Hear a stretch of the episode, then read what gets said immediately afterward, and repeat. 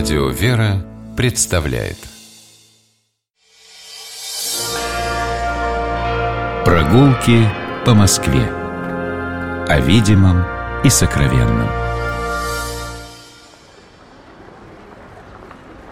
Здравствуйте, дорогие слушатели, меня зовут Алексей Пичугин, и мы отправляемся гулять по Москве. Сегодня с Михаилом Хрущевым, преподавателем истории, москвоведом. Михаил, здравствуй. Здравствуй, Алексей. Сегодня мы идем в зоопарк, московский зоопарк. Э, для этого выходим из метро Краснопресненская, станция кольцевой линии. Перед нами улица Красная Пресня, а за ней центральный вход в московский зоопарк. Он смотрит на Баррикадную улицу. Вот как раз мы переходим Красную Пресню и попадаем к центральному входу. Московский зоопарк, как-то так привыкли мы гулять по улицам, а сегодня мы пришли на зверей смотреть. Ну, мы не только на зверей сегодня придем смотреть, мы еще посмотрим на очень интересные, как истори- э, исторические, так скажем, ландшафты здесь. Начнем с самого начала. Зоопарк появился в 1864 году в Москве. А, это не первое место в Москве, где держали зверей. Тут интересная такая и, суд... и подле Кремля был зверинец. Да, и был зверинец около Кремля, и в Измайлово был зверинец, там даже улица Измайловского зверинца. Но вот интересно, что... Где, и... Прости, где слона держали Алексей Михайлович знаменитый? А, есть сведения, что его держали во рву, осушенном около арсенальной башни Московского Кремля. У нас была очень активная дружба с, с Персией в 17 веке, и периодически персидский шах присылал в Москву слонов. Э, интересно сказать, что периодичность точно не выявлена, то есть с какой частотой слоны попадали в Москву и сколько их все-таки было, но московская кровеческая легенда есть о том, что их регулярно присылали, и слонам было очень тяжело, потому что холодно и э, очень тяжелые условия содержания для слонов были, не знали, что с ними делать, и на морозе их там поили водкой с горячей водой. Ну, это уже такие краеведческие легенды, потому что когда столица переезжала в Петербург э, при Петре, традиция, развития, э, традиция присылания слонов еще какое-то время сохранялась, и вот там Петр определял а, паек слону э, сколько-то от солдатского. Вот этот паек действительно входило в ведро водки, которое... не сколько-то что... от солдатского, а сколько-то солдатских пайков. Сколько-то солдатских пайков, да, конечно. Да, а, ну... И вот водка туда, конечно, входила, но я думаю, что до слонов она редко добиралась. А, вернемся к зверинцам. Дело в том, что здесь, в районе Плесни, в 1670-80-е годы царь Федор Алексеевич планировал, планировал сделать новый дворец, и э, при этом дворце был зверинец, и сохранились даже документы, которые говорят о том, что э, выделены деньги на изготовление ларя для белого медведя. Ну, то есть так, такой ящик большой деревянный, в котором медведя держат на колесах. Вот. В 1864 году а, в Москве была проведена большая выставка животных, и так получилось, что эти животные, в общем, их надо было куда-то девать потом, и образовалось Русское императорское общество акклиматизации животных и растений, и здесь, на Пресне, был открыт зоопарк первый в Москве. А, первоначально он существовал не как государственное учреждение, а именно как общественное.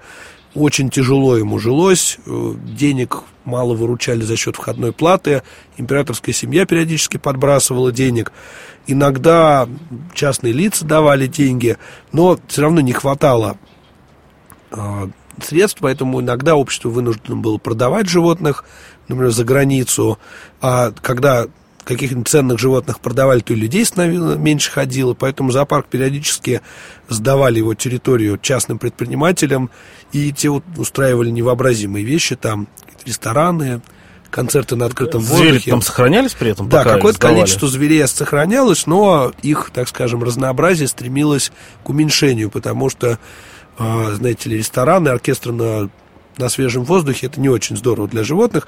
Чехов очень иронически описывает это все, что полуживые звери, какая-то пыль. Вот. Но, тем не менее, энтузиасты зоопаркового дела в Москве были, в частности, например, профессор Богданов или, там, например, архитектор Гиппиус, они э, старались как-то обогащать зоопарк, и в первую очередь научную его сторону работы, поддерживали. Здесь э, строились новые здания. Так, например, э, в начале 20 века рядом с зоопарком на Конюшковской улице была построена биостанция зоопарка. Архитектор Эриксон ее построил. Кстати, до сих пор она стоит. Вот. К сожалению, положение зоопарка именно географическое вредило ему, так как находится он на Пресне. В 1905 году здесь были бои, зоопарк был очень сильно разрушен, здесь э, сгорел аквариум новопостроенный, сгорели деревянные здания, архивы, даже животные некоторые пострадали. При этом надо сказать, что стоит зоопарк у нас на Пресненских прудах. Один из прудов сохранился. В 1913 году было наводнение, от него он тоже пострадал. С большим трудом зоопарк пережил революцию и гражданскую войну и выжил только за счет энтузиазма сотрудников, которые чуть ли не от себя отрывали еду там и кормили зверей, там не было средств для отопления, для строительства, для ремонтов. Уже в 20-е годы зоопарк стал частью Народного комиссариата просвещения и э, был передан, передан ведение Москвы. Э, соответственно, он стал богаче жить лучше. Долгое время был директором зоопарка биолог Заводовский, который организовал здесь э, клуб юных биологов, зоологов и всякие кружковую работу. И зоопарк важно, он из развлекательного такого учреждения стал просветительским. В 20-е годы э, здесь работал архитектором зоопарка, архитектор Карл Карлович Гиппиус. Наверное, нужно немножко про него рассказать. Э, Гиппиус родился в Петербурге, учился в Москве, здесь очень много работал, был архитектором у, например, семьи Бахрушиных, в конце XIX века построил для э, Бахрушина, например, усадьбу, которая стала теперь музеем имени Бахрушина. Сам Гиппиус был большим любителем животных и аквариумистом. У него был самый большой аквариум в Москве, он был председателем общества аквариумистов. После революции большая часть его, так скажем, заказчиков исчезла по той причине, что никаких купеческих династий, которые бы заказывали особняки, не осталось. И благодаря деятельности Заводовского, директора зоопарка, Гиппиусу удалось пристроиться в зоопарке. Он здесь строил очень много. И э, благодаря именно Гиппиусу появились знакомые нам там с детства остров зверей – или, например, горка для туров. Вот, остров зверей, э, хоть и перестроенный, до сих пор сохранился. Вообще, надо сказать, что именно планировка Гиппиуса до сих пор жива в зоопарке.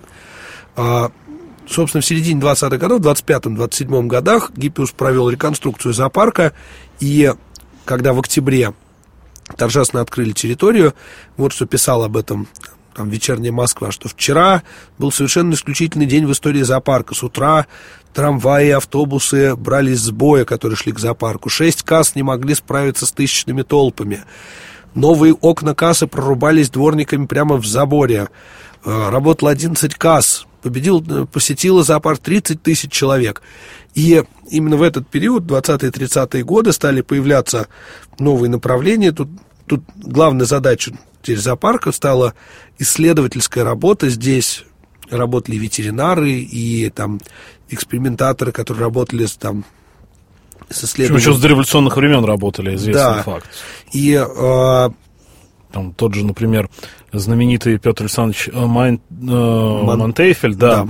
А, которого называли русским Брэмом, Вавилов его очень высоко ценил, вот во многом ему и принадлежит, принадлежат эти заслуги по реконструкции зоопарка в те годы. Да, и надо сказать, что именно Мантейфель организовал клуб юных биологов, зо, э, биологов зоопарка, который существует до сих пор, и который стал школой для очень многих биологов современных российских. Ну, я не знаю, самый знаменитый Николай Дроздов из кюбзовцев, так их называют.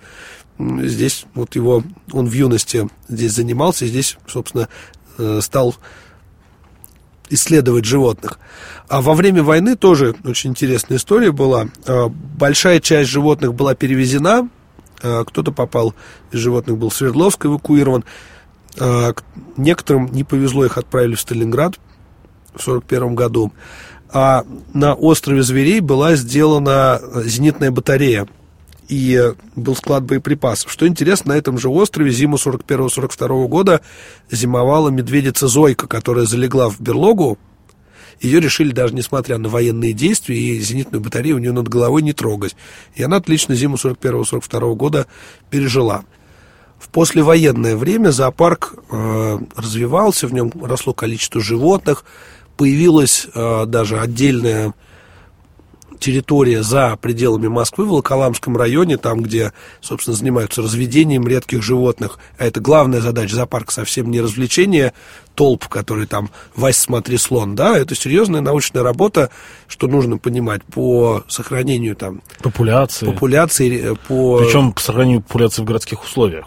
Нет, надо сказать, что за пределами Москвы, в Волоколамском районе, у зоопарка есть огромная территория, где, собственно, ведется работа по разведению редких животных, по реабилитации животных и так далее. Как раз там, где всякие посетители, которые там приходят фотографироваться и там бросать э, яблоки слонам, они отсутствуют.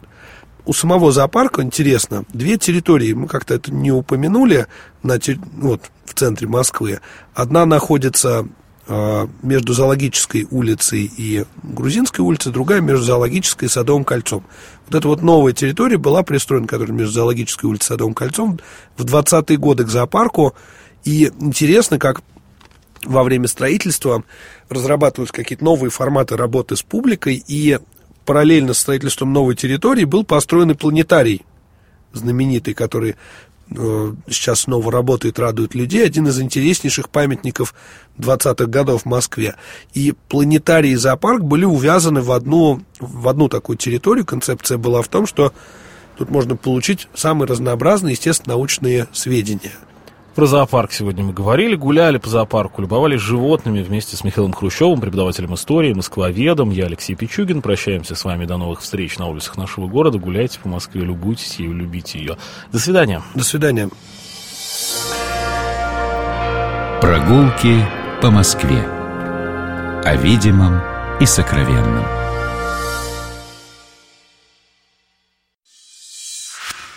Программа «Прогулки по Москве» произведена при поддержке Комитета общественных связей правительства Москвы.